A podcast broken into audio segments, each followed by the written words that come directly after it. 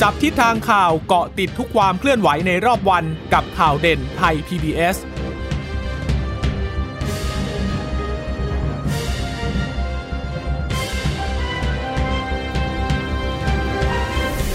สวัสดีค่ะ สวัสดีค่ะ ต้อนรับคุณผู้ฟังสู่ข่าวเด่นไทย PBS นะคะ เราพบกันเป็นประจำทุกวันจันทร์ถึงศุกร์บ่ายๆ แบบนี้ค่ะ มาอัปเดตข้อมูลข่าวสารที่เกิดขึ้นในรอบวัน กับดิฉันจีราชาตาเอี่ยมรัศมีและคุณพึ่งนภาคล่องพยาบาลนะคะ ค่ะ สวัสดีคุณผู้ฟังทุกท่านนะคะ ที่รับฟังข่าวเด่นไทย PBS ผ่านทางสถานีวิทยุที่เชื่อมโยงสัญญาณจากไทย PBS นะในทุกพื้นที่ทุกจังหวัดที่รับฟังเรานะคะ ก็อยากให้ติดตามกันเป็นประจำอย่างนี้ เราก็จะมาอัปเดตสถานการณ์ความเคลื่อนไหวที่เกิดขึ้นในรอบวันให้ฟังกันนะคะ เรื่องของโควิด -19 ก็คงยังต้องตามกันต่อนะคะ ดูเหมือนว่าเมื่อวานนี้เนี่ยก็จะมีความเคลื่อนไหวว่ามีความเห็นออกมานะจากหลายท่านด้วยกันว่า เอ๊ะการลงทะเบียนฉีดวัคซีนเนี่ยมันดูน้อยเหลือเกินนะคะ ที่ลงทะเบียนผ่านหมอพร้อมนะคะ ก็เลยบอกว่าเอ๊ะน่าจะมีความเห็นว่า ควรจะมีการปูพรมฉีดวัคซีนหรือไม่ วันนี้ก็มีความชัดเจนแล้วนะคะ จากท่านรัฐมนตรีอนุทินก็ออกมาพูดเรื่องนี้ อธิบดีกรมควบคุมโรคก็ออกมาพูดแล้วนะคะ แล้ววันนี้เนี่ยก็เป็นการเปิดจุดบริการฉีดวัคซีนนอกโรงพยาบาลเป็นวันแรกในพื้นที่ของกรุงเทพมหานครด้วย ซึ่งวันนี้เราก็จะมีรายละเอียดกันนะคะ แต่ว่าไปดูเรื่องของตัวเลขผู้ติดเชื้อกันก่อน คุณผู้ฟังคุณชิตาคะตัวเลขไม่ลดลงเลยนะคะเออก็ยังอยู่ที่ 1,983 คนอยู่ก็เพิ่มขึ้นจากเมื่อวานนี้ เมื่อวานนี้รู้สึกจะเป็น 1,919 คน วันนี้ก็เกือบแตะที่ 2,000 คนนะคะ แล้ววันนี้เนี่ยก็เป็นอีกหนึ่งวันนะคะที่มีสถิติผู้เสียชีวิตนั้นสูงที่สุดอีกหนึ่งวันก็คือ 34 คน รวมเสียชีวิตแล้วเนี่ยตอนนี้ 486 คนนะคะ สำหรับผู้เสียชีวิตเนี่ยรายละเอียดก็มีเปิดเผยออกมาว่าเป็นชาย 16 คน หญิง 18 คน อายุน้อยสุดเนี่ย33 ปี อายุมากสุด 93 ปี มีต่างชาติ 1 คนด้วยนะคะ อยู่ในพื้นที่สมุทรปราการ 13 คน กรุงเทพ 10 คน นครปฐมปทุมธานีจังหวัดละ 2 คน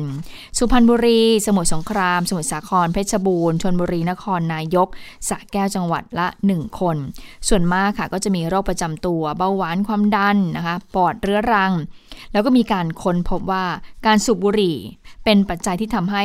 รับเชื้อโควิด -19 มากกว่าคนที่ไม่สูบบุหรี่ด้วย และอาการก็จะซุดลงอย่างรวดเร็ว ปัจจัยเสี่ยงก็ยังมีเหมือนเดิมค่ะ เกิดจากการสัมผัสผู้ติดเชื้อในครอบครัว กลุ่มเพื่อน แล้วก็อาชีพเสี่ยงค่ะ ค่ะเเรื่องของการติดเชื้อนะขณะนี้ที่กรุงเทพเนี่ยที่ยังคงเป็นอันดับหนึ่งของประเทศอยู่นะคะ เขาก็มีการไล่เรียงมา 10 อันดับจะมีกรุงเทพอันดับ 1976 คน นนทบุรี 266 สมุทรปราการ 110 ชนบุรี 57 สุราษฎร์ธานี 53 อยุธยา 38 สมุทรสาคร 36 จันทบุรี 32 ปทุมธานี 29 ปัตตานีอีก 28 นะคะ อันนี้ถือว่าสถานการณ์เนี่ยค่อนข้างที่จะน่ากังวลทีเดียว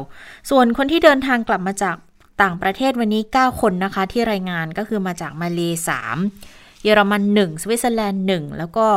ที่น่าน่ากังวลเนี่ยคือลักลอบเข้ามาจากเส้นทางธรรมชาติมาจากกัมพูชา 2 ลาว 2 อันนี้ก็เลยมีการร้องขอมาจาก2บคด้วยนะบอกประชาชนเป็นหูเป็นตาให้ด้วยค่ะ เพราะว่าจะเป็นการป้องกันไม่ให้คนที่เขาอยู่นอกประเทศและลักลอบเข้ามาเนี่ยบางทีเป็นเชื้อกลายพันธุ์ไงเข้ามาระบาดอย่างที่เรารู้ๆกันแน่ ๆ อยู่แล้วก็คือตอนเนี้ยที่ระบาดกันอยู่สายพันธุ์อังกฤษเนี่ยน่าจะมาจากทางฝั่งกัมพูชานะคะ ค่อนข้างที่จะชัดเจน ก็มีการยืนยันมาจากการอะไรนะถอดรหัสพันธุกรรมออกมาแล้วอะว่ามาจากทางนั้นแน่ ๆนะคะนนี่ก็เลยเป็นอีกหนึ่งจุดที่อาจจะต้องดูแลกันเพิ่มมาก ๆ เลยแหละ ในช่วงนี้นะคะ ส่วนตัวเลขคนที่อาการหนักเนี่ย อันนี้บอกว่าน่าเป็นห่วงมากเลยนะ คนที่ต้องใช้เครื่องช่วยหายใจมีเพิ่มขึ้นค่ะ ผู้เสียชีวิตเนี่ยแนวโน้มเพิ่มนะ วันนี้ 34 นะ แล้วแนวโน้มยังเพิ่มขึ้นอีกนะคะ อันนี้ก็ น่ากังวลทีเดียว ก็แนะนำบอกว่าคือคือถ้าใครได้รับการดูแลจากแพทย์ได้เร็วที่สุดอาการจะไม่รุนแรง ตอนนี้ขอให้ทุกคนคิดเลยว่าตัวเองมีความเสี่ยงอย่ารอให้มีอาการ ขอไปเข้ารับการตรวจเชื้อให้ได้รับการรักษาอย่างรวดเร็วนะคะ แต่ว่าพอสบคพูดอย่างนี้ก็คงจะมีปฏิกิริยาสะท้อนกลับมาแน่ๆนะว่า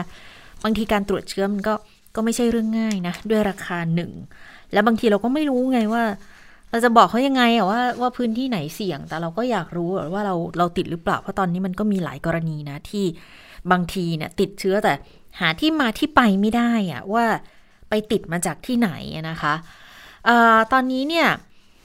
ถ้าดูเฉพาะกรุงเทพนะคะคะที่บอกว่ากรุงเทพเนี่ยอันดับหนึ่งของประเทศอยู่แล้วใช่ไหมคะ 900 กว่าคนเนี่ยเขาเขาจำแนกเขตที่ผู้ป่วยสะสมมีอยู่ 5 เขต สูงสุด 5 เขตก็คือ วัฒนาห้วยขวางคลองเตยปทุมวันและเขตดินแดงด้วยนะคะ ตอนนี้ยอดรวม เฉพาะเมษายนเลยนะระระลอกเมษายนเลยนะคะ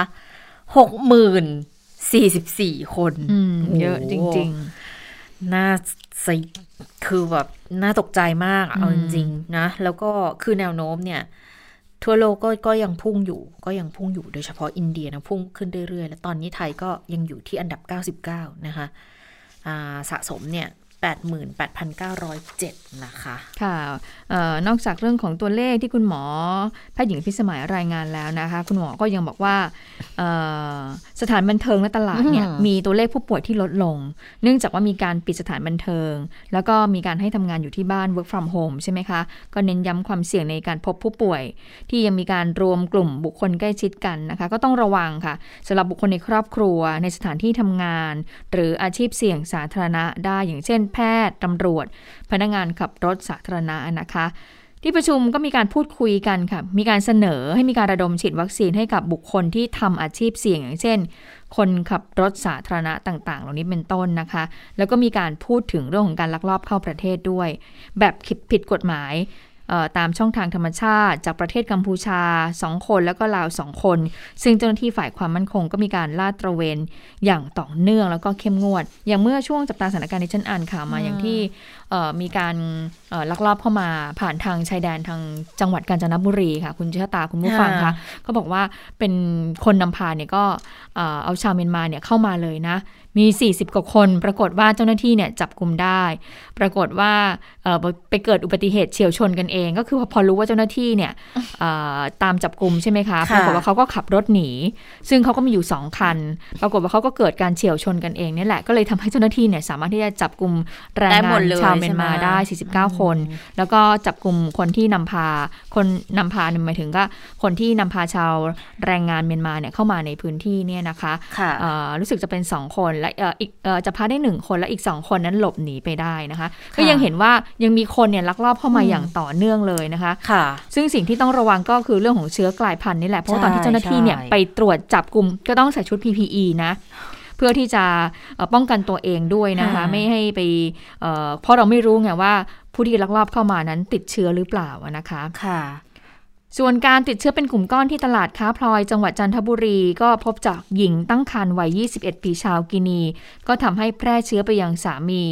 เชื่อมโยงกับตลาดค้าพลอยเขตบางรักกรุงเทพ แล้วก็สอบสวนโรคมีผู้เสี่ยงสูง แล้วก็เสี่ยงต่ำกว่า 900 กว่าคน พบผู้ติดเชื้อแล้ว 137 คน แต่ว่าคลัสเตอร์ตลาดค้าพลอยที่จังหวัดจันทบุรีนี้ ไม่พบสายพันธุ์กลายพันธุ์แอฟริกาใต้ในประเทศไทยนะคะ อันนี้ก็โล่งใจได้ในระดับหนึ่ง คือเขาเป็นคนกลุ่มคนที่อยู่ในไทยนี่แหละ คือทำมาหากินเป็นชาวแอฟริกาก็จริง แต่เขาเขาทำมาหากินอยู่ตลาดค้าพลอยเนี่ย แอฟริกาเขามีแหล่งพลอยแหล่งแร่อยู่แล้วนะคะ เรานำเข้าจากตรงนั้นเยอะ คือเขาก็มาตั้งชุมชนกันอยู่ตรงนี้แหละ ไม่ได้หมายความว่าเดินทางไปเดินทางมาบ่อยขนาดนั้นนะ แต่เราก็เห็นที่มีการเดินทางเข้ามา แต่ที่ป่วยเนี่ยคือไม่ใช่สายพันธุ์แอฟริกา แต่ต้องเฝ้าระวังไหม ก็ยังต้องเฝ้าระวังต่อเนื่อง เพราะเราทราบกันแล้วนี่ว่าทางมาเลเซียเนี่ยเขามีสายพันธุ์แอฟริกา อันนี้ก็ต้องติดตามสถานการณ์กันอย่างใกล้ชิดด้วยนะคะ แล้วมีอยู่อีกประเด็นหนึ่งที่ดิฉันกำลัง ตั้งข้อสังเกตอันนี้เป็นเป็นการส่วนตัวเลยนะ ก็คือพอเราเริ่มที่จะมีนโยบายในการฉีดแบบปูพรมใช่ไหมค่ะ แล้วทีนี้ก็บอกแล้วว่าทุกคนที่อยู่ในประเทศอะ คนไทยคนต่างชาติก็ช่างอยู่ในไทยเนี่ย จะได้รับการฉีดหมด แล้ววันก่อนเนี่ยจำได้บอกเออคือคืออ่านข้อมูลมา บอกว่าทั้งคนที่เป็นแรงงานข้ามชาติถูกกฎหมาย หรือผิดกฎหมายก็ตามฉีดหมด คือจะฉีดหมด ทีนี้พอบอกว่าผิดกฎหมายด้วยเนี่ย อันนี้ก็เริ่มเริ่มตั้งข้อสังเกตขึ้นมาเหมือนกันว่า เอ๊แล้วอย่างเงี้ยมันจะกลายเป็นยิ่งเป็นปัจจัยเร่งไหมที่ทำให้คนที่เขาออยู่บางคนที่อาจจะเดินทางกลับกลับประเทศไปแล้วในช่วงปีที่แล้วอย่างเงี้ยตอนจะเข้ามาเราก็เห็นว่าจะมีการพยายามเข้ามาอยู่เรื่อยๆอย่างนี้ใช่ไหมยิ่งพอบอกว่าจะปูพรมฉีดวัคซีนให้แบบเนี้ย เป็นไปได้ไหมล่ะว่าเขาจะยิ่งเข้ามา แล้วอาจจะทำให้การระบาดมันมันก็อาจจะเป็นระลอกใหม่ขึ้นมาอีกหรือไม่ อันนี้ตั้งข้อสังเกตเฉยๆนะ แต่ว่าถ้าเข้ามาแล้วฉีดวัคซีนอะมันก็คงจะช่วยได้เยอะนะคะ แต่ประเด็นสำคัญก็คือคงจะต้องพยายามป้องกันในเรื่องของ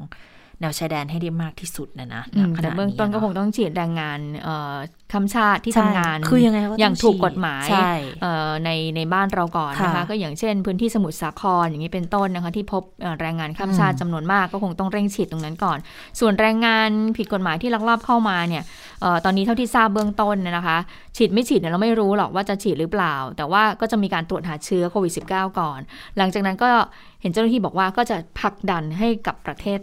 ไป ก็คือว่าก็คือไม่ให้อยู่ในบ้านเราถึงแม้ว่าเขาจะมีความประสงค์มอยากจะเข้ามาทำงานในบ้านเราก็ตามนะคะค่ะเรื่องของการปูพรมฉีดวัคซีนก็ค่อนข้างแน่นอนแล้ว เพราะว่าวันนี้เนี่ยคุณอนุทินชาญวิรกูลรองนายกรัฐมนตรี และรัฐมนตรีว่าการกระทรวงสาธารณสุขวันนี้ก็เป็นประธานการประชุมคณะกรรมการวัคซีนแห่งชาตินะคะ ที่ประชุมมีมติเห็นชอบใน 3 ประเด็นหลัก เรื่องแรกเลยนะคะ ก็คือการหารือเจรจาจัดหาวัคซีนเพิ่มเติม แผนเดิมจำกันได้ไหมคะ คุณผู้ฟังคุณเจษตาคะค่ะแผนเดิมเขาบอกว่า 100 ล้านโดสที่จะต้อัอนงนี้ภายฉีในดปีนี้ภายในปีนี้นะใช่ไหมค่ะ2564 แต่ว่าตอนนี้เพิ่มแล้วค่ะ เพิ่มตัวเลขเป็น 150 ล้านโดสอืมในปีหน้านะคะ จะเร่งทำงานเชิงรุกมากขึ้น จะมีการจัดหาวัคซีนชนิดอื่น ๆ มาเพิ่มเติมมากขึ้น มีการปรับแผนการฉีดวัคซีน มีการปูพรมฉีดวัคซีนเข็มแรกให้กับประชาชน โดยจะเริ่มต้นทันทีค่ะ ในเดือนมิถุนายนผ่าน 3 ช่องทางด้วยกันนะคะะเบื้องต้นเดี๋ยวเราเอ่อไปฟังเสียงของคุณหมอทวี โชตพิทยาสุนนท์ก่อน เพราะว่าเมื่อวานนี้เนี่ยคุณหมอทวีเนี่ยให้สัมภาษณ์ในรายการตอบโจทย์ ซึ่งตอนนั้นเนี่ยยังไม่มีเรื่องของการที่จะมีมติการฉีด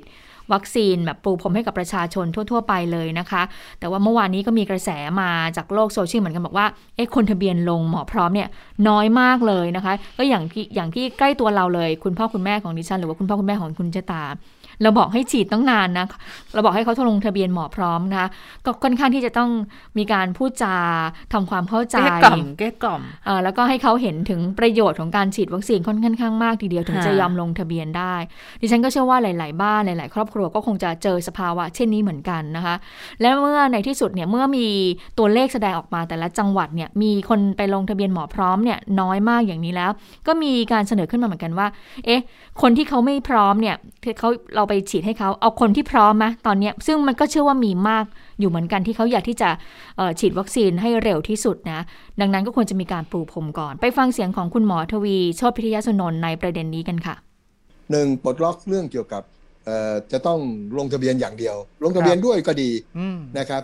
แล้วก็ walk in ก็ได้ครับ เมื่อ walk in เข้ามาเสร็จคุณฉีดเสร็จ ก็มีผู้ช่วยที่จะใส่ลงไปในแอป เพื่อให้รู้ว่าคุณฉีดไปแล้วครับ เพื่อเวลาที่คุณวันหลังเนี่ยคุณจะต้องใช้ไอ้ข้อมูลตรงเนี้ยหรือมีเอ่อผลข้างเคียงเขาก็จะสามารถติดตามได้อืมข้อที่สองเนี่ยก็จะมีการขยายกันให้กว้าง โดยเฉพาะยิ่งในเมืองที่มีการระบาดหนักๆตอนนี้ในประเทศไทยเมืองที่ระบาดหนัก คือกรุงเทพมหานครคเพรับราะฉะนั้นต้องจู่โจมที่ตรงที่ไฟกำลังลุกโชนอยู่มเอาให้ได้ก่อนครับนะครับ แล้วคนในกรุงเทพมหานครมีคนตั้งสิบกว่าล้านคนอืมเพราะฉะนั้นทำยังไงถึงเอาคนส่วนใหญ่ หรือคนที่กำลังเสี่ยงมากๆ จัดการตรงนี้ก่อนครับค่ะซึ่งในเรื่องของการจะ walk in หรือไม่ walk in เนี่ยจะยังไงก็ตามนะ ทุกคนก็ต้องลงหมอพร้อมก่อนก่อนที่จะฉีดอยู่ดีนะคะ เรื่องนี้ก็มีคำยืนยันอีกครั้งหนึ่งจากทางรัฐมนตรีว่าการกระทรวงสาธารณาสุขคุณอนุทินชาญวีรกูลแล้วนะคะ ไปฟังเสียงคุณอนุทินกันค่ะ ก็คงจะต้องเพิ่ม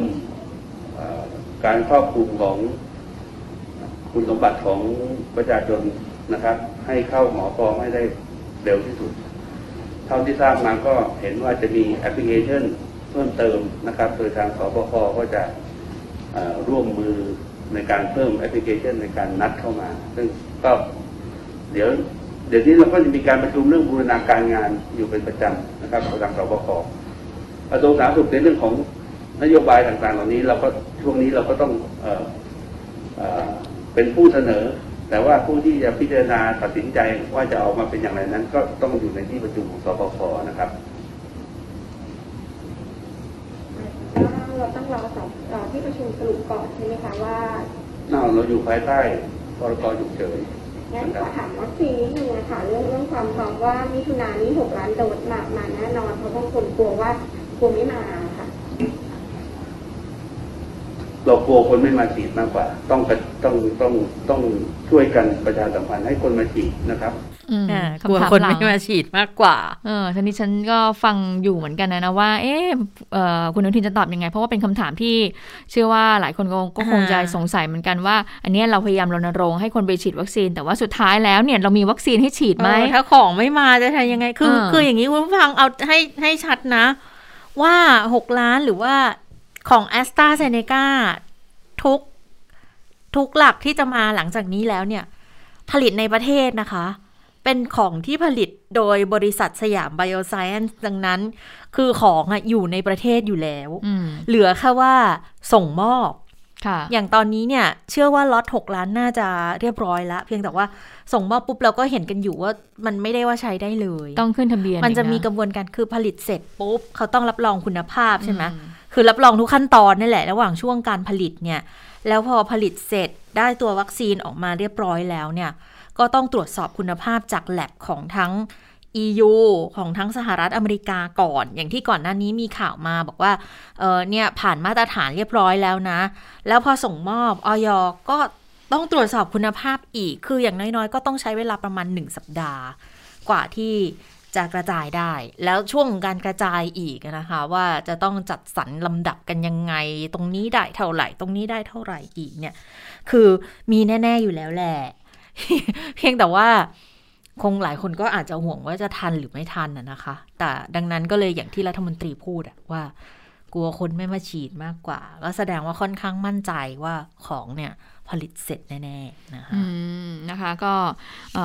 อส่วนท่านอธิบดีกรมควบคุมโรคว่ายังไงบ้างนะคะ หลังจากที่ทางรองนายกรัฐมนตรีอนุทินเนี่ยก็ออกมาบอกอย่างนี้แล้วนะคะ ว่าหลักการในการที่จะปูพรมฉีดวัคซีนเนี่ยมันจะต้องมีการเตรียมพร้อมในเรื่องอะไรบ้าง ไปฟังเสียงของคุณหมอโอภาสการกวินพงศ์อธิบดีกรมควบคุมโรคกันค่ะ ก็คือจะมีการประกาศจุดฉีดต่างๆ ว่ามีจุดไหนบ้าง แล้วจะมีการประกาศว่าแต่ละจุดฉีดจะรับคน walk in เข้าไปเท่าไหร่ นะครับ ก็จะเป็นทางเลือกให้กับพี่น้องประชาชนไปฉีด สมมติไปจุดหนึ่งแล้วคนเยอะก็อาจจะไปจุดที่สองจุดที่สามหรือไปจุดนั้นแล้วนัดวันกันอีกทางนึงก็ได้ อันนี้ก็เป็นวิธีในการปฏิบัตินะครับอันนี้เมื่อกี้หลายคำถามว่าแล้วเราจะแบ่งสัดส่วนกันยังไงนะครับ จากการคุยกันเบื้องต้นนะครับ จะใช้สูตร 30 50 20 แต่สูตรพวกนี้ปรับเปลี่ยนได้ตามความเหมาะสมนะครับ โดยท่านคณะกรรมการโรคติดต่อจังหวัดกับคณะกรรมการโรคติดต่อกรุงเทพมหานครสามารถปรับเปลี่ยนสัดส่วนได้ ก็คือในแต่ละวันที่มีการฉีดวัคซีน ผมยกตัวอย่างอย่างเช่นพันโดสในแต่ละจุดสมมตินะครับ อันนี้ตัวอย่างเฉยๆ ก็อาจจะเป็นที่นัดตามแอปพลิเคชันต่างๆ สัก 30%นะครับ เป็นที่โรงพยาบาลนัดกลุ่มเป้าหมายมา 50%แล้วก็ walk in 20%อย่างนี้เป็นต้น อันนี้เป็นตัวอย่างกรอบเฉยๆนะครับ ในแต่ละจังหวัดอาจจะปรับเป็น 30 40 30 ก็ได้ อันนี้คือแนวทางเบื้องต้นนะครับ อ่าก็เอ่ออันนี้แล้วแต่ว่าแต่ละพื้นที่เนี่ยจะได้มากน้อยแค่ไหน คือแผนตอนนี้ดูเหมือนว่าจะเป็นแผนที่สามารถปรับเปลี่ยนได้ตามสถานการณ์ที่เกิดขึ้นตามหน้างงานที่เกิดขึ้นแล้วนะคะ อย่างก่อนหน้านี้เนี่ยเราได้เห็นกันอยู่เนาะว่าว่าในหมอพร้อมหรือว่าแอปพลิเคชัน หรือในไลน์ก็ตามนะ ประชาชนทั่วไปเนี่ยอาจจะยังต้องรอสักเดือนกรกฎาคมเขาจะขึ้นมาเลยว่าให้ลงทะเบียน 19 กรกฎาคมเป็นต้นไป กว่าจะได้ฉีดนะคะแต่ว่าตอนนี้เนี่ยเขาเริ่มมาแล้วบอกว่าอย่างสมมุติถ้าคุณผู้ฟังอยู่ในกรุงเทพมหานครเนี่ยพื้นที่สีแดงเข้มอย่างที่เราทราบกันดีอยู่แล้วนะคะ ก็มีการปรับเปลี่ยนและมีการคุยกันอยู่ตลอดแล้วว่า จะปูพรมแบบที่ไม่ต้องนัด ถ้าเกิดว่าคุณสะดวกแล้ว คุณพร้อมที่จะฉีด ก็ลงได้เลยนะคะ ดังนั้นก็ก็อาจจะไม่ต้องนัดหมายกันทุกคนแล้วนะ ใครมาก่อนก็อาจจะได้ก่อนแต่ เดี๋ยวอาจจะต้องดูนะคะว่าวิธีการเขาเขาจัดสรรกันยังไงนะ เพราะเขาก็มีการแบ่งสัดส่วนเหมือนกันนะ เพราะว่าอ่าแล้วแต่คณะกรรมการโรคติดต่อเลย อย่างเช่นยกตัวอย่างค่ะ นัดหมายทางไลน์หมอพร้อมตามสถานที่ฉีดต่างๆเนี่ยอาจจะร้อยละ 30ไหมหรือว่าประสานทางโรงพยาบาล ทางอสมอต่างๆเนี่ยร้อยละ 50ไหมหรือว่าคนที่มาด้วยตัวเองโดยที่ไม่ได้นัดหมายนะ ก็คือ walk in ไปถึงไปเลยอะรู้ว่าวันนี้มีฉีดตรงนี้เนี่ย ก็ไปเลยก็อาจจะได้แค่ร้อยละยี่สิบดังนั้นถ้าถ้าถ้าถ้าคุณผู้ฟังอาจจะต้องเสี่ยงนิดนึงว่าของเขามีแค่นี้แต่ถ้าเกิดว่าเป็นเป็นเอ่อของ สมมุติจุดนี้ค่ะมีฉีดได้ 1,000 คนใช่ไหมคะก็เท่ากับว่าเขาก็จะกันเอาไว้ร้อยละ 80เนี่ยจะเป็นคนที่ลงทะเบียนนัดหมายมาทั้งหมด แล้วพันคนก็อาจจะ 800 คนก็จะเป็นกลุ่มที่ลงทะเบียนไว้ละ แล้วก็เหลืออีก 200 คนเนี่ย walk in มาได้ก็คงจะเป็นลักษณะมาก่อนก็ได้ฉีดก่อนเนี่ยนะ first come first serve ไป แล้วสมมุติคุณผู้ฟังเป็นคนที่ 225อย่างเงี้ยก็ของไม่มีพอก็อาจจะเสี่ยงว่าอาจจะไม่ได้นะ ดังนั้นถ้าเกิดว่า ลงทะเบียนไปก่อน ก็อาจจะดีแต่ว่าถ้าใครอยากได้ฉีดเร็วเนี่ย เพราะว่ามันก็จะมีเรื่องความเชื่อมั่นต่างๆ นานาเนาะก็ต้องดูกันว่าจะเป็นยังไงนะ ขอฟังข่าวช่วงนี้เนี่ยคงต้องวันต่อวันเลยนะคะ แล้วต้องต้องใช้วิจารณญาณด้วย เพราะตอนนี้โอ้โหข่าว fake news ข่าวที่ยังไม่ final อะไรพวกเนี้ย ก็ออกมาเยอะเหมือนกันนะ อืม ค่ะก็ต้องเออมีการต้องพิจารณาหลาย ๆ สื่อด้วยนะคะในการคัดกรองเรื่องของข่าวสารที่ออกมา โดยเฉพาะเรื่องของการฉีดวัคซีน แล้วก็ผลข้างเคียงของการฉีดวัคซีนเนี่ยค่อนข้างมีเยอะมาก ตอนนี้คุณหมอหลายท่านนะคะ อย่างเมื่อวานนี้เนี่ยคุณหมออาจารย์หมอจาก 3 สถาบันเขาก็ออกมารณรงค์ให้มีการเอ่อฉีดวัคซีนกันใช่ไหมคะแล้ววันนี้ค่ะคุณผู้ฟังคะในพื้นที่กรุงเทพเนี่ยเราก็ทราบว่าเป็นพื้นที่สีแดงเข้มใช่ไหมคะค่ะผู้ติดเชื้อเนี่ยโอ้โหสูงรายวันเนี่ยเกือบ 1,000 คนอย่างวันนี้ก็ไม่ลดลงเลยดาวร้อยกว่านะวันนี้เออพอเห็นข่าวอย่างนี้แล้วก็คนอยู่ในพื้นที่กรุงเทพก็ค่อนข้างที่จะ วิตกกังวลนะ อย่างนี้ฉันก็ยอมรับว่าโอ้โหเยอะอย่างนี้ไม่ลดลงเลย ถึงแม้ว่าเขาจะมีมาตรการปิด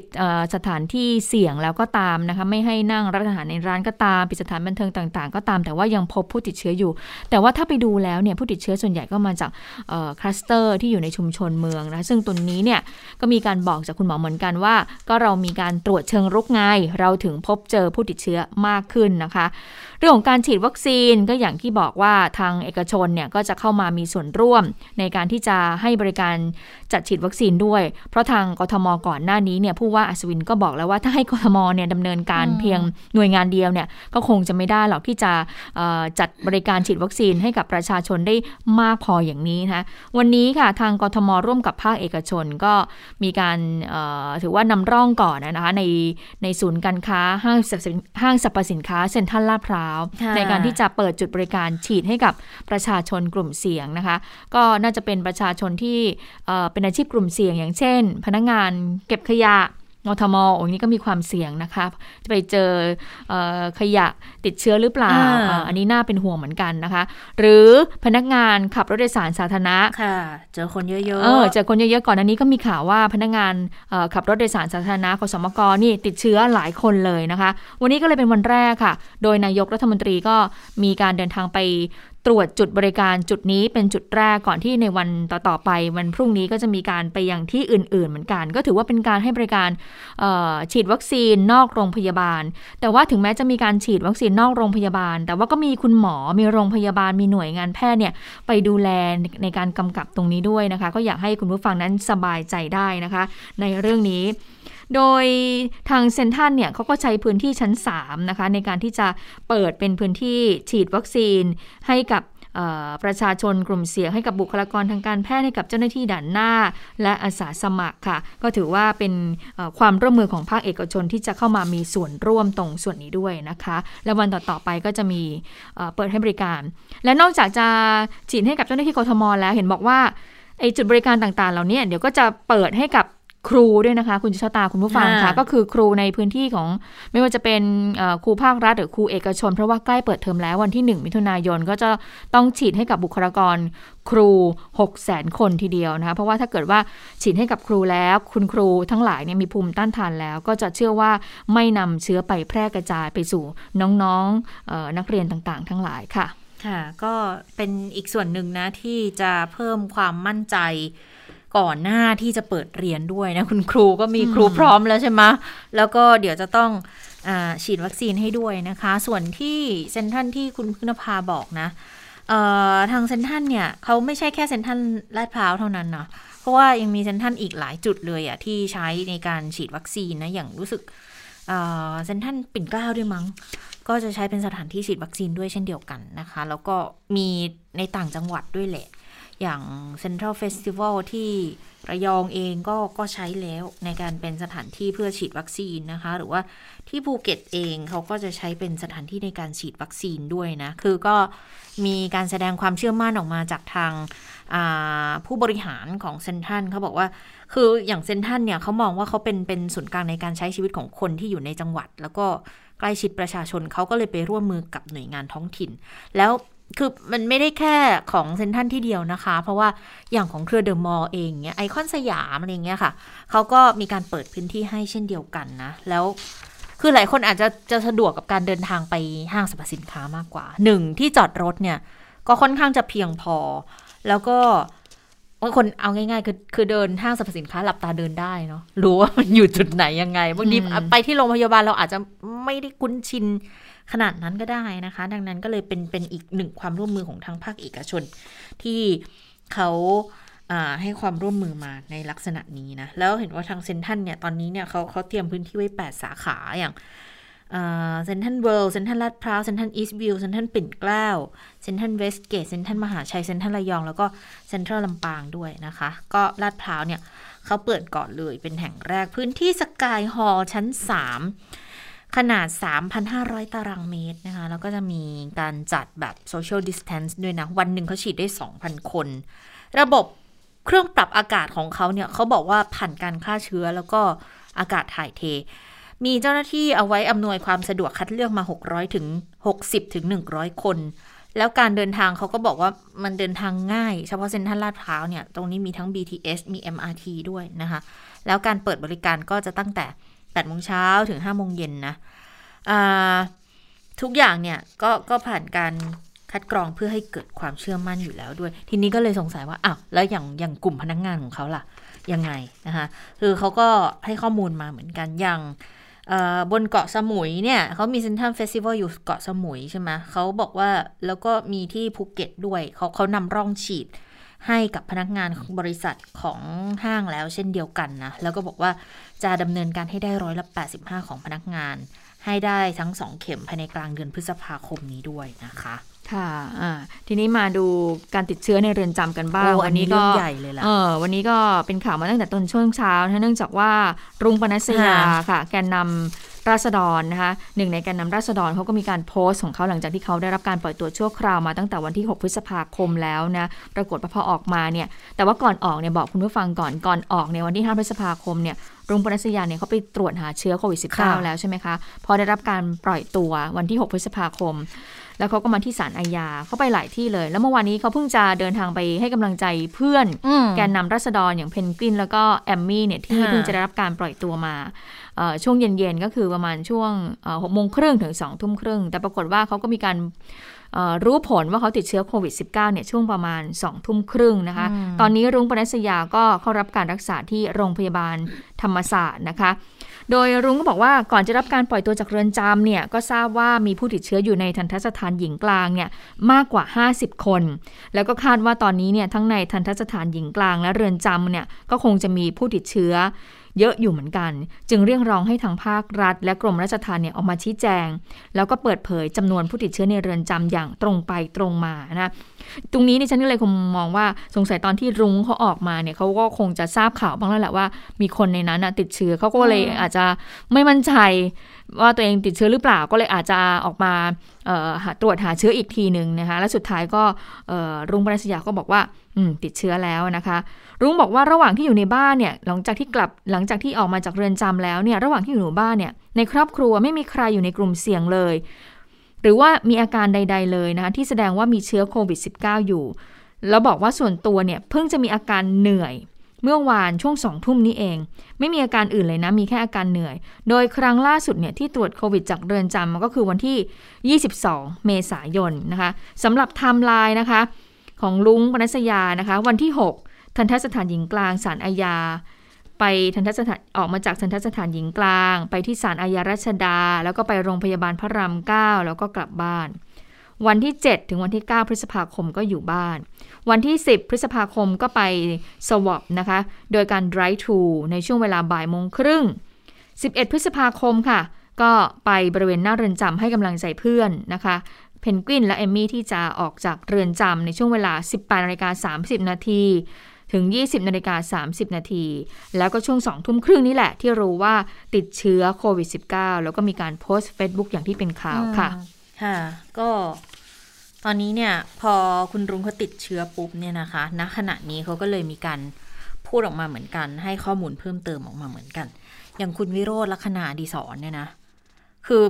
เป็นทวีตข้อมูลที่ต้อง quote โพสต์ข้อความของคุณวิโรจน์เลยนะคะ เพราะว่าตอนนี้เราก็กังวลในเรื่องของการรายงานข่าวแล้วจะโดนบอกว่าเป็น fake news ด้วยเหมือนกันนะ ก็คุณวิโรธลักษณะอดีศรนะสสบัญชีรายชื่อของก้าวไกลค่ะ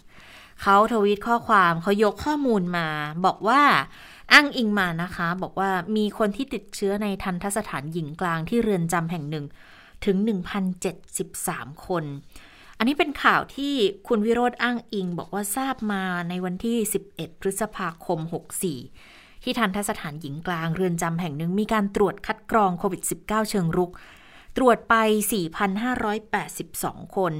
มีผู้ติดเชื้อถึง 1,073 คน ถ้าตัวเลขเป็นไปตามนี้จริง แสดงว่าการระบาดในเรือนจำอยู่ในระดับที่รุนแรงมากแล้วค่ะ ขณะเดียวกันนะคะ ก็มีรายงานข่าวจากกรมราชทัณฑ์แจ้งมาบอกว่า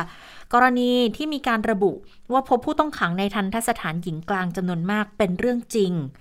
รายงานไปยังผู้บริหารกรมราชทัณฑ์และกระทรวงยุติธรรมทราบแล้วนะคะ เบื้องต้นเนี่ยนักโทษติดเชื้อกว่า 1,000 ราย จากการสอบข้อมูลเพื่อเบื้องต้นนะคะ ก็พบว่ามีผู้ต้องขังหญิงรายหนึ่งค่ะ เขาถูกเบิกตัวไปนอกเรือนจำ แล้วปรากฏว่าพอกลับมาในเรือนจำก็พบว่าติดโควิด แล้วจากนั้นเชื้อก็แพร่กระจายไปจำนวนมาก โอ้โหเขาเบิกเบิกตัวไปไหนอะทำไมมันดูมันติดอืมง่ายจังเลยอะออกค่ะไปข้างนอกแล้วเข้ามา แล้วก็ติดแล้วเอามาแพร่ในเรือนจำด้วย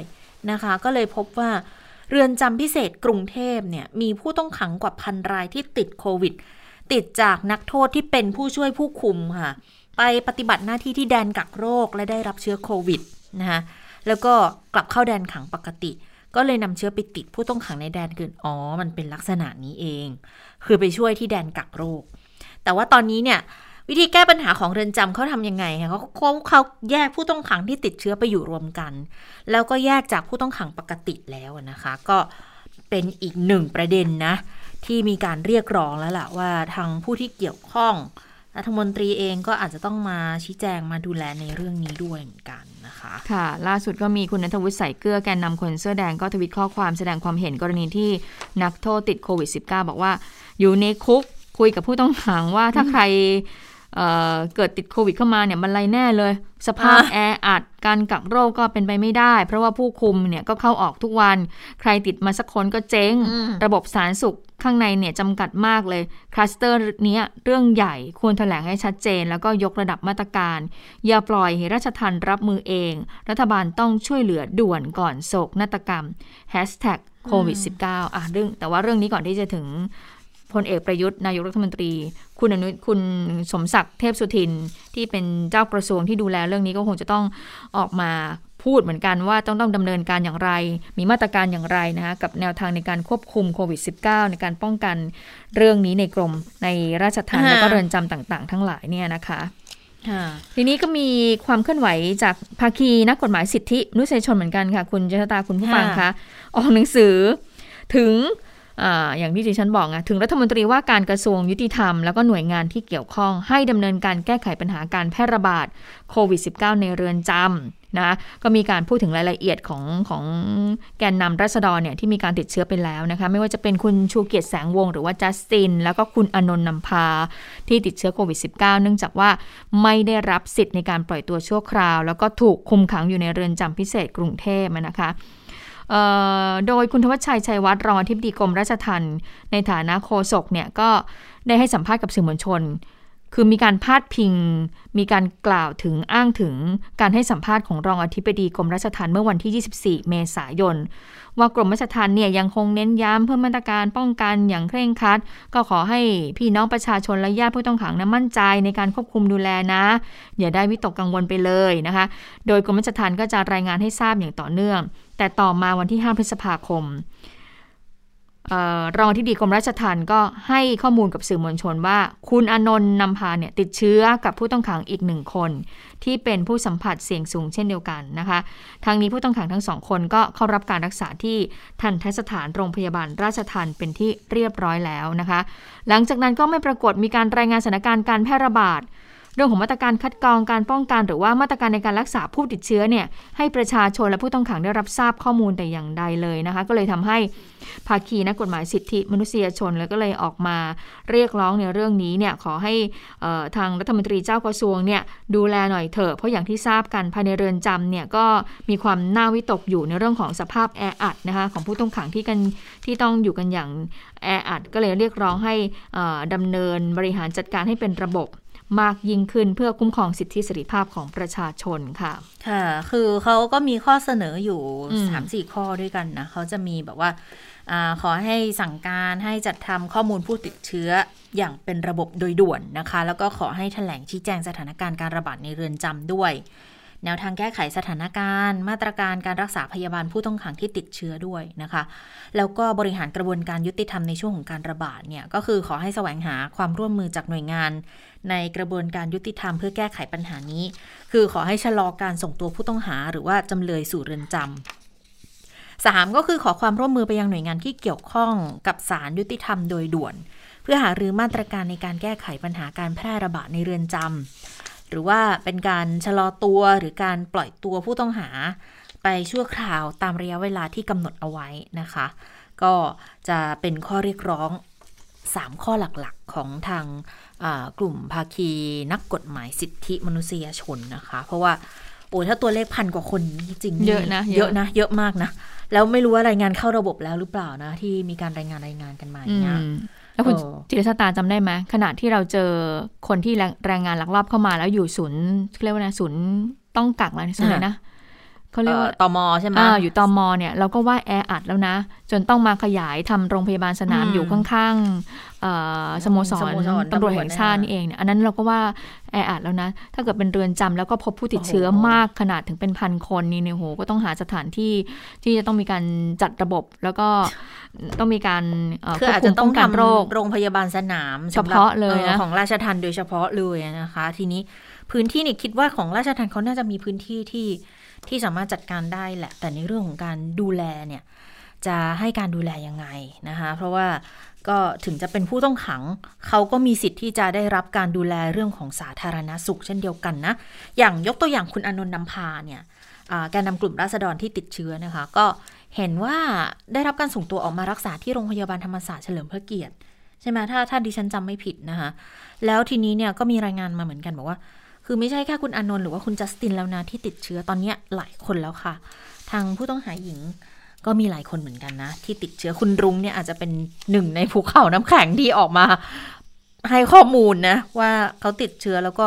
ค่อนข้างจะมั่นใจว่าน่าจะติดมาจากในเรือนจำด้วย ก่อนหน้านี้คุณแม่ของคุณเพนกินเขาก็บอกแล้วไงว่าถ้าลูกอยู่ในนั้นก็มีความเสี่ยงที่จะติดเชื้อโควิด -19 ก็คงจะพอมีข่าวคราวออกมาบ้างแล้วแหละนะคะว่าข้างในเนี่ยมีการแพร่ระบาดของโควิด -19 ถ้าลูกอยู่แล้วอดอาหารนานๆ อย่างนี้ร่างกายอ่อนแออย่างนี้ด้วยเนี่ยก็ภูมิต้านทานลดต่ำลงเนี่ยมันมีก็ความ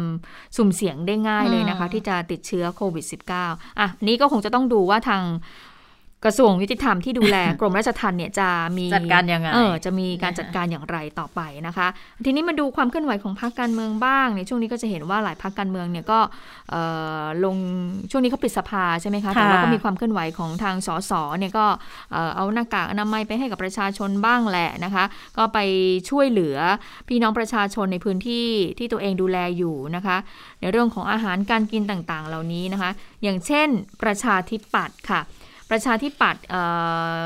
ก็ลงพื้นที่ไปนะอย่างคุณจุรินลักษณะวิสิทธิ์หัวหน้าพักค่ะ ก็ลงพื้นที่ชุมชนวัดดวงแขเขตปทุมวัน ก็มอบถุงยางชีพให้กับประชาชนนะคะถึงขณะที่มีหลายคนก็สอบถามว่าอ้าวแล้วโครงการรถโมบายพาณิชย์ลดราคาช่วยประชาชนที่ตระเวนไปหลายพื้นที่เนี่ย ไปจอดที่ไหนหรอนะคะซึ่งคุณอนิคุณจุรินทร์ก็บอกว่าทางกระทรวงเนี่ยได้ทำแอปพลิเคชันไลน์โครงการรถโมบายพาณิชย์ลดราคาช่วยประชาชน โดยประชาชนเนี่ยสามารถใช้แอปพลิเคชัน แล้วก็ searchหาคำว่าแอดโมบายพาณิชย์ได้ ซึ่งก็จะมีรายละเอียดว่าวันไหนที่รถโมบายเนี่ยออกไปจำหน่ายให้กับประชาชนบ้าง ส่วนเรื่องดูแลสินค้านะคะพาณิชย์จังหวัดก็มีการรายงานเข้ามาทุกวันว่าจังหวัดไหนเนี่ย ฉวยโอกาสขึ้นราคาสินค้าหรือเปล่า ก็จะดำเนินคดีต่อไป แต่ว่าช่วงนี้เนี่ยยังมีบ้างแต่ไม่มากนะคะ ก็ขอให้ผู้ที่พบเห็นเนี่ยแจ้งข้อมูลมาที่สายด่วน 1569 ด้วยนะคะ รวมถึงร้านอาหารเนี่ยก็สั่งการให้กระทรวงพาณิชย์เนี่ยไปเเชิญนายกสมาคมพัตคารไทยมาพูดคุย เพื่อหาทางช่วยเหลือในมาตรการต่างๆนะเพราะว่าตอนนี้เขามีมาตรการห้ามทานอาหารในร้านใช่ไหมคะ ก็ส่งผลกระทบอย่างมากเลย สำหรับธุรกิจร้านอาหารนะคะ ก็บอกว่าอรอบนี้เนี่ยส่งผลกระทบหนักเลย เพราะว่าคนก็ไม่ค่อยกล้าที่จะสั่งอาหารด้วยนะ เพราะตอนนี้ก็ไม่มั่นใจในสถานการณ์ก็เลยก็มีปัญหาในเรื่องนี้รวมถึงพวก Delivery ต่างๆเนี่ยที่ที่เขาให้บริการอยู่เนี่ยปรากฏว่าเขาก็ไปคิดค่าเขาเรียกว่าอะไรอะค่าคอมมิชชั่นหรือค่า GP ซึ่งก็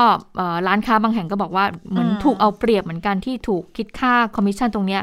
ค่อนข้างที่จะมีราคาแพงเหมือนกันนะคะก็ส่งผลกระทบอย่างมากก็เลยเหมือนกับไหนๆคุณจุลินลงพื้นที่แล้วเนี่ยก็อยากให้คุณจุลินเนี่ยไปดูด้วยหน่อยนะคะ แต่ทีนี้ก็มีการถามว่าเอ๊ะและการลงทะเบียนอย่างนี้เป็นการหาเสียงล่วงหน้าหรือเปล่านะคุณจุลินตอบยังไงไปฟังกันค่ะ ผมคิดว่าเป็นเรื่องของการช่วยกันคนละไม้คนละมือ ผมไม่อยากให้รังเกียจพรรคการเมืองนะครับ ในระบอบประชาธิปไตยพรรคการเมืองคือกลไกหลักสำคัญในการที่จะทำให้ประชาธิปไตยมันยืนอยู่ได้หรือไม่ได้ เพราะฉะนั้นการที่พรรคการเมืองไม่ว่าพรรคไหนก็ตาม ไม่เฉพาะประชาธิปัตย์ยื่นมือมาช่วยกันคนละไม้คนละมืออในการที่จะบรรเทาความเดือดร้อนประชาชนสาการโควิด ต้องถือว่าเป็นเรื่องที่ควรแก่การสนับสนุนนะครับ เพราะฉะนั้นไม่อยากให้ไปมองในแง่ลบ อยากให้มองในแง่บวกนะครับ เพราะสุดท้ายคนได้ประโยชน์คือ ประชาชนค่ะก็มองในแง่ของการช่วยเหลือประชาชนในช่วงเวลาที่ยากลำบากนะ แต่ว่าการจะตั้งข้อสังเกตในเรื่องของการหาเสียงล่วงหน้าเนี่ยก็ก็เป็นไปได้แหละ เพียงแต่ว่าคืออย่าลืมว่าหน้าที่ของสสเขาก็ต้องดูแลประชาชนในช่วงนี้อยู่แล้วด้วยนะคะคุณฟังมีข้อมูลอัปเดตนิดนึง เมื่อสักครู่ที่เราพูดเกี่ยวกับเรื่องของตัวเลขการติดเชื้อในราชทันเนี่ยล่าสุดออกมายืนยันแล้วนะคะ ราชทันยืนยันแล้วบอกว่าตรวจเชิงรุกเจ้าหน้าที่และผู้ต้องขังร้อยเปอร์เซ็นต์ก็ สรุปเนี่ยทันทสถานหญิงกลางยอดติดเชื้อ 1,040 นะคะ แล้วก็เรือนจำพิเศษกรุงเทพมหานครยอดติดเชื้อรวม 1,795 คน โอ้ยตัวเลขขนลุกมาก คือสองเรือนจำเนี่ย รวมกันก็สองพันสองสองพันกว่า เกือบเกือบสามพันซะด้วยซ้ำนะ หย่อนอีกไม่กี่ร้อยเองอะนะคะ แล้วคือเราไม่รู้ว่าเลขเนี้ยจะส่งเข้าสอบค แล้วจะรายงานรวมยอดวันไหนนะ ถ้าวันนั้นมันจะอยู่สักสามพันกว่า ก็อาจจะไม่น่าแปลกใจแล้วนะคะ หรือว่ามีการทยอยรายงานก่อนหน้านี้ อันนี้ยังไม่ทราบ แต่เพิ่งมีการสรุปยอดมาอยู่เนี่ยอออยู่ที่หนึ่งพัน แปดเอ่อสองพันกว่ารายเนี่ยนะคะ แล้ววิธีการรักษาเนี่ยเขาบอกว่ามีโรงพยาบาลสนามมีโรงพยาบาลสนามอยู่แล้วนะคะมีทันทสถานโรงพยาบาลราชทันอยู่แล้ว แต่ถ้าใครอาการหนักเนี่ยเขาจะย้ายออกไปรักษาที่โรงพยาบาลข้างนอกค่ะ อืม ถ้าดิฉันเป็นคุณแม่ของคุณเพนกวินก็คงจะโล่งใจนะอย่างน้อยไม่รู้ว่าโล่งได้จริงหรือเปล่าไง ถึงจะแยกกักตัวแล้วก็มันไม่แน่แต่ดิฉันชอบคุณเพนกวินก็นอกจากจะรักษาอาการกระเพาะอาหารที่มีการอดอาหารมานานแล้วเนี่ยก็คงจะมีการสวอปแล้วแหละก็คงจะมีการสวอปอาจจะต้องสวอปอยู่เรื่อยๆด้วยนะคะ เพราะว่าเราก็ไม่รู้ว่ามัน ติดออกมาในวันไหนเนี่ยก็ไม่แน่ใจด้วยเหมือนกันนะอืมอันนี้น่าเป็นห่วงมากทีเดียวนะครับตัวเลขนี้แต่ว่าเมื่อสักครู่นี้ที่คุณเจษตาตั้งข้อสังเกตว่าเอ๊ะมีการรายงานออกมาก่อนหรือเปล่า ที่เป็นตัวเลขที่เราพบเนี่ยเกือบ 2,000 เกือบ 2,000เนี่ยคือดิฉันว่าถ้าเกิดว่าทางสบคเขามีการรายงานเขาก็จะต้องมีการรายงานสิว่าในพื้นที่นี้มาจากคลัสเตอร์นี้ แต่ว่าที่ผ่านมาเนี่ยไม่มีไม่มีเลยนะเออไม่มีเลย คือล่าสุดที่มีการรายงานเรื่องเรือนจำก็คือที่เอ่อ สุไหงโกลกใช่ไหมคะ ที่นาราธิวาสใช่ไหมคะ เพราะฉะนั้นก็เป็นไปได้ว่าในช่วงวันสองวันนี้แหละ เราก็คงจะได้ยินการรายงานของสบคที่พูดถึงคลัสเตอร์ในราชทันนะคะเมื่อสักครู่นี้กลับไปที่คุณจุลินลักษณะวิสิทธิ์นิดนึงพอมีคุณจุลินแล้วก็ต้องมีคุณชวนเพราะว่าวันนี้คุณชวนเนี่ยเขาก็ในฐานะที่คุณชวนหลีกภัยประธานรัฐสภาเป็นประธานมูลนิธิเพื่อสังคมและการศึกษา ก็ลงพื้นที่ไปยัง 3 จังหวัด มีสมุทรสาครสมุทรสงคราม และจังหวัดนครปฐมนะคะ ทีนี้ในไหนลงพื้นที่แล้วเอ่อ ปิดสภาอย่างนี้เนี่ยนักข่าวก็เลยไปสอบถาม เพราะว่าช่วงนี้ในยสภาปิดค่ะผู้สื่อข่าวการเมืองก็เลยไม่มีแหล่งข่าวที่จะให้สัมภาษณ์พอไปเจอคุณชวนแล้วก็ถามถึงเรื่องของการเปิดสภาที่จะเอ่อมีการเปิดสภาในช่วงเดือนพฤษภากลางเดือนนี้แหละค่ะน่าจะเป็น 26 27 พฤษภาคมนี้นะคะ ก็เลยถามว่ามีมาตรการอย่างไรหรือเปล่านะคะ คุณชวนก็บอกว่านอกจากว่าเอ่อเรื่องของวัคซีนโควิดแล้วที่ก่อนหน้านี้เนี่ยมีการฉีดให้กับสสแล้วเนี่ย แต่ก็มีบางท่านที่ไม่ได้ไปฉีดเอ่อ วัคซีน แต่ว่าถ้าเกิดมีการเปิดประชุมสภาอีกเนี่ยก็จะมีมาตรการออกมามีแนวทางออกมาเหมือนกันก็คือว่าก็จะต้องออให้สสเนี่ยมีการรายงานออกมาก่อนนะว่าเอ๊ะได้รับการตรวจหาเชื้อแล้วนะคะแล้วก็ไม่ได้ติดเชื้อก่อนที่จะเเข้ามาทำการประชุมในสภาได้ไปฟังเสียงคุณชวนกันค่ะ ขณะนี้ก็มาตรการที่จะคุมให้ครบวงจรก็คือว่าเนื่องจากขอความร่วมมือสสฉีดวัคซีน ตั้งแต่ผมลงไปจนถึงทุกคนนะครับ ก็คือเจ้าหน้าที่เจ้าที่ที่ดูแลในห้องประชุมก็จะรณรงค์ให้ฉีดซึ่งก็รับความร่วมมือได้ดี โดยทางสาธารณสุขได้จัดการให้ แล้วก็ไปฉีดแล้วครับ ตั้งแต่เมื่อวานรวมทั้งเอ่อทยอยฉีดสำหรับคนที่เนื่องจากเราไปบังคับไม่ได้นะครับ แต่ว่า ได้ให้นโยบายแล้วครับว่าสำหรับคนที่ไม่มีความประสงค์จะฉีดก็ไม่เป็นไร แต่จะต้องมีหนังสือรับรองมาว่าไม่ติดเชื้อภายกำหนดเวลา ที่ระเบียบกำหนดเอาไว้ เช่น จะต้องหนังสือมารับรองว่าได้ตรวจแล้ว ปรากฏว่าไม่ติดเชื้อค่ะก็แสดงว่าก่อนเปิดประชุมสภาเนี่ย สสจริง ๆเขา ได้ให้ไปไปรับวัคซีนได้แล้วนะ ที่บำราชนาราดูนนะคะ ใครที่ยังก็อาจจะต้องไปฉีดนะคะมันมันเป็นทั้งความเชื่อมั่นในการปฏิบัติงานของกลุ่มสสเอง แล้วก็มันเป็นการสร้างความเชื่อมั่นให้กับประชาชนทั่วไปด้วยนะคะ ค่ะอะได้เวลาของต่างประเทศแล้ว สวัสดีคุณสวรักษ์ค่ะ สวัสดีค่ะ คุณผู้ฟังสวัสดีทั้งสองท่านค่ะอ่าจ้ะต้องไปเริ่มที่อินเดียอีกแล้วนะคะ ก็มีการทำลายสถิติใหม่ ๆ ตลอดของตัวเองตลอดเวลา ล่าสุดนะคะ ตัวเลขผู้เสียชีวิตภายในหนึ่งวันเนี่ย เพิ่มขึ้น 4,205 คนนี่เป็นตัวเลขที่สูงที่สุดนะคะทำลายสถิติของตัวเองอีกครั้ง แล้วก็ตอนนี้ค่ะ ตัวเลขผู้เสียชีวิตโดยรวมทั้งประเทศของอินเดียทะลุ 250,000 คนแล้วนะคะ ในขณะที่ตัวเลขผู้ติดเชื้อรายใหม่เพิ่มขึ้นเกือบเกือบ350,000 คน ลดลงจากวันก่อนหน้า แต่ว่าก็เล็กน้อยเท่านั้น ผู้ติดเชื้อสะสมทั้งประเทศของอินเดียนะคะ ตอนนี้อยู่ที่ 23 ล้าน3แสนคน โดยประมาณก็ยังคงมากเป็นอันดับ 2 ของโลก รองจากสหรัฐอเมริกานะคะ อีกประเด็นหนึ่งในอินเดียที่มีการพูดถึงกันมากนั่นก็คือ เรื่องของการพบร่างผู้เสียชีวิตในแม่น้ำคงคานะคะ ก็พอเป็นข่าวขึ้นมาอย่างนี้ เจ้าหน้าที่ก็ต้องลงไปตรวจสอบนะคะ จุดที่พบเนี่ยเฉพาะในรัฐอุตตรประเทศ เจ้าหน้าที่พบศพ ลอยมาในแม่น้ำคงคาเนี่ยอย่างน้อย50ศพอืมแล้วก็สภาพศพเนี่ยก็แสดงให้เห็นว่าเสียชีวิตมานานแล้วนะคะ ซึ่งอย่างที่รัฐอุตตรประเทศเนี่ยคือชาวบ้านที่อยู่ใกล้แม่น้ำบอกว่าได้กลิ่นเหม็นก็เลย แจ้งให้เจ้าหน้าที่เข้าไปตรวจสอบ ส่วนที่รัฐพิหารอ่าแม่น้ำคงคานี่เป็นแม่น้ำสายยาวอะนะคะค่ะผ่านหลายรัฐ ส่วนที่รัฐพิหาร พบศพในแม่น้ำเนี่ย71ศพ ก็ นำมาชนสูตรพลิกศพแล้วแต่ว่าเนื่องจากว่าสภาพศพเนี่ยน่าจะเสียชีวิตมาหลายวันแล้ว แล้วก็สภาพศพเน่าเปื่อย ไม่สามารถระบุถึงสาเหตุการเสียชีวิตได้ แต่แน่นอนท่ามกลางสถานการณ์อย่างนี้ คนก็ต้องสงสัยว่า น่าจะเสียชีวิตจากโควิด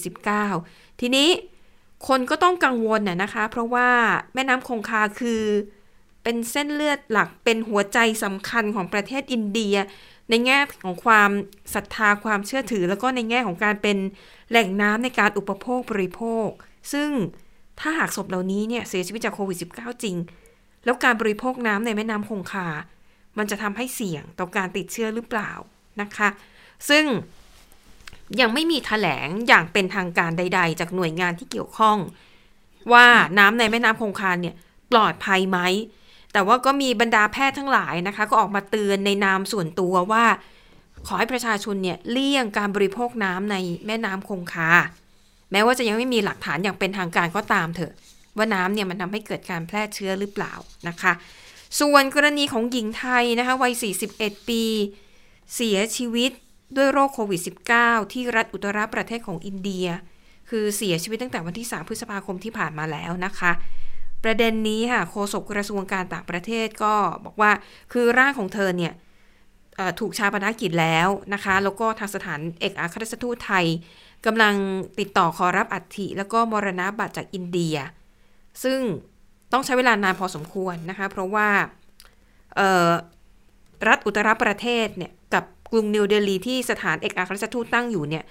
เดินทางด้วยรถยนต์ใช้เวลานานถึง 8 ชั่วโมงโอ้ แล้วตอนนี้อินเดียเนี่ยเขาใช้มาตรการปิดเมือง การเดินทางข้ามรัฐเนี่ยไม่ใช่เรื่องง่ายนะคะอะแต่อย่างไรก็ดีทางสถานเอกอัครราชทูตนั้นก็บอกว่าก็พยายามเดินเรื่องอยู่ แล้วก็ครอบครัวผู้เสียชีวิตเนี่ยทราบเรื่องตั้งแต่เอ่อตอนที่เธอเสียชีวิตใหม่ๆตั้งแต่ต้นเดือนแล้วนะคะ อันนี้ก็เป็นความคืบหน้ามาเล่าให้ฟังกัน ส่วนที่บราซิลค่ะก็มีเรื่องความกังวลเกี่ยวกับ ประสิทธิภาพของวัคซีนแอสตราเซเนกาอีกแล้ว คราวนี้เป็นประเด็นที่เกี่ยวข้องกับหญิงมีคัน เพราะว่าก่อนหน้านี้เพียงไม่กี่วันนะคะ มีหญิงมีคันคนหนึ่งอายุเออก็คือ เธออยู่ในนครริโอเดจาเนโรของบราซิลค่ะ เธอไปเข้ารับการฉีดวัคซีนของแอสตราเซเนกาปรากฏว่าฉีดไปได้ไม่นานเนี่ย เกิดอาการเออภาวะริ่มเลือดอุดตันในสมอง หลังจากที่เขารับการรักษาในโรงพยาบาล 5 วันก็เสียชีวิตในเวลาต่อมานะคะเหตุการณ์ที่เกิดขึ้นค่ะทำให้หน่วยงานด้านสาธารณสุขระดับประเทศนะคะก็แนะนำว่าขอให้ทุกรัฐในบราซิลเนี่ยเรียกว่าอะไรนะ งดการฉีดวัคซีนแอสตราเซเนกาให้กับหญิงมีครรภ์ไว้ก่อน รวมถึงหญิงที่ให้นมบุตรด้วยนะคะ แม้ว่าตอนนี้เนี่ยยังไม่ทราบว่าแอสตราเซเนกา เป็นสาเหตุหรือว่าเกี่ยวข้องกับการเสียชีวิตหรือเปล่า แต่ก็ในระหว่างนี้เนี่ยขอให้ระงับไว้ก่อนนะคะ ซึ่งล่าสุดค่ะ หน่วยงานด้านสาธารณสุขจาก 20 22 รัฐจากทั้งหมด 27 รัฐเนี่ยระงับการฉีดวัคซีนแอสตราเซเนกาไปแล้วนะคะ ทีนี้ในฝั่งของแอสตราเซเนกาค่ะก็ออกแถลงการณ์มาบอกว่า คือตามปกติแล้วเนี่ยการทดสอบประสิทธิภาพของวัคซีน เขาจะไม่ใช้อาสาสมัครที่เป็นหญิงมีครรภ์อันนี้ถือว่าเป็นเป็นหลักเกณฑ์มาตรฐานนะคะ แต่ว่าเขามีการทดสอบกับสัตว์ทดลอง ก็ไม่พบหลักฐานนะคะว่าวัคซีนแอสตราเซเนกาเนี่ย มันส่งผลกระทบทั้งทางตรงและทางอ้อมต่อการตั้งครรภ์หรือว่าต่อพัฒนาการของทารกในครรภ์นะคะอะแต่เพื่อความสบายใจบราซิลก็บอกว่าอาระงับไว้ก่อนแล้วกัน รอจนกว่าผลการชนสูตรออกมาอย่างเป็นทางการแล้วว่าเกี่ยวหรือไม่เกี่ยวกับแอสตราเซเนกาถึงตอนนั้นค่อยว่ากันอีกทีนะคะ แต่ในขณะเดียวกันนะคะหลาย ๆ ประเทศอย่างเม็กซิโกเนี่ยก็กลับเพิ่ม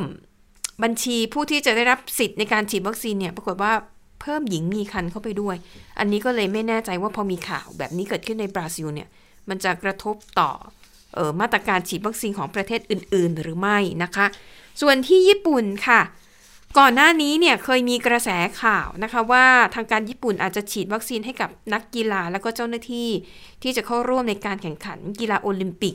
ที่กำลังจะมีขึ้นในวันที่ 23 กรกฎาคมนี้ ซึ่งก่อนหน้านี้ก็เป็นกระแสข่าวแล้วก็บอกว่าชาวญี่ปุ่นไม่พอใจมาก เพราะว่าการฉีดวัคซีนในญี่ปุ่นเนี่ย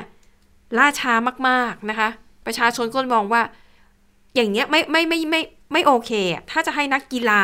ซึ่งเป็นคนหนุ่มสาวร่างกายแข็งแรง ได้ฉีดวัคซีนก่อนผู้สูงอายุนะคะ แต่ว่าล่าสุดค่ะนิเคอิแล้วก็หนังสือพิมพ์โยมิอุริชิมบุนนะคะ รายงานอ้างแหล่งข่าว บอกว่ารัฐบาลจะฉีดวัคซีนให้กับเจ้าหน้าที่แล้วก็นักกีฬานะคะ ซึ่งก็ต้องรอติดตามกันต่อไปว่าแถลงอย่างเป็นทางการจะออกมาเมื่อไหร่ รายงานเบื้องต้นนะคะบอกว่าทาง วัคซีนของญี่ปุ่นตอนนี้มีคือมีไฟเซอร์ยี่ห้อเดียว แล้วบอกว่าไฟเซอร์เนี่ยก็ยินดีที่จะให้ความร่วมมือในการฉีดวัคซีนให้กับนักกีฬา แล้วก็ผู้ที่จะเข้าร่วมการแข่งขัน กีฬาโอลิมปิกในประเทศญี่ปุ่นด้วย ก็เป็นอีกประเด็นหนึ่งที่ต้องติดตามนะคะเพราะว่าอย่างในญี่ปุ่นที่จะฉีดให้นักกีฬาเจ้าหน้าที่ของญี่ปุ่นเนี่ยก็คือประมาณ 2,500 คน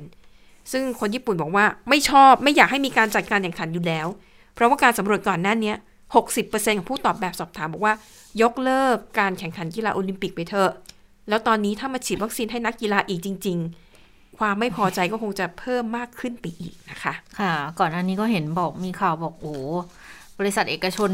แบบไม่ไหวแล้วกับความล่าช้าในการฉีดวัคซีน ไม่น่าเชื่อเนาะประซื้อเทศแอดด่ารัฐบาลพัฒนาแล้วอย่างโอ้ญี่ปุ่นจะช้าพอๆนั่กับนน่ะสิเออแถวนี้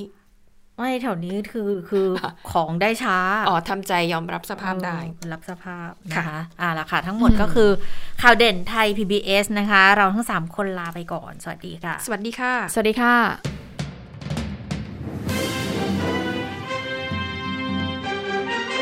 ติดตามข่าวเด่นไทย PBS ได้ทุกวันจันทร์ถึงศุกร์เวลา 15 นาฬิกาทางไทย PBS Radio และติดตามฟังข่าวได้อีกครั้งทางไทย PBS Podcast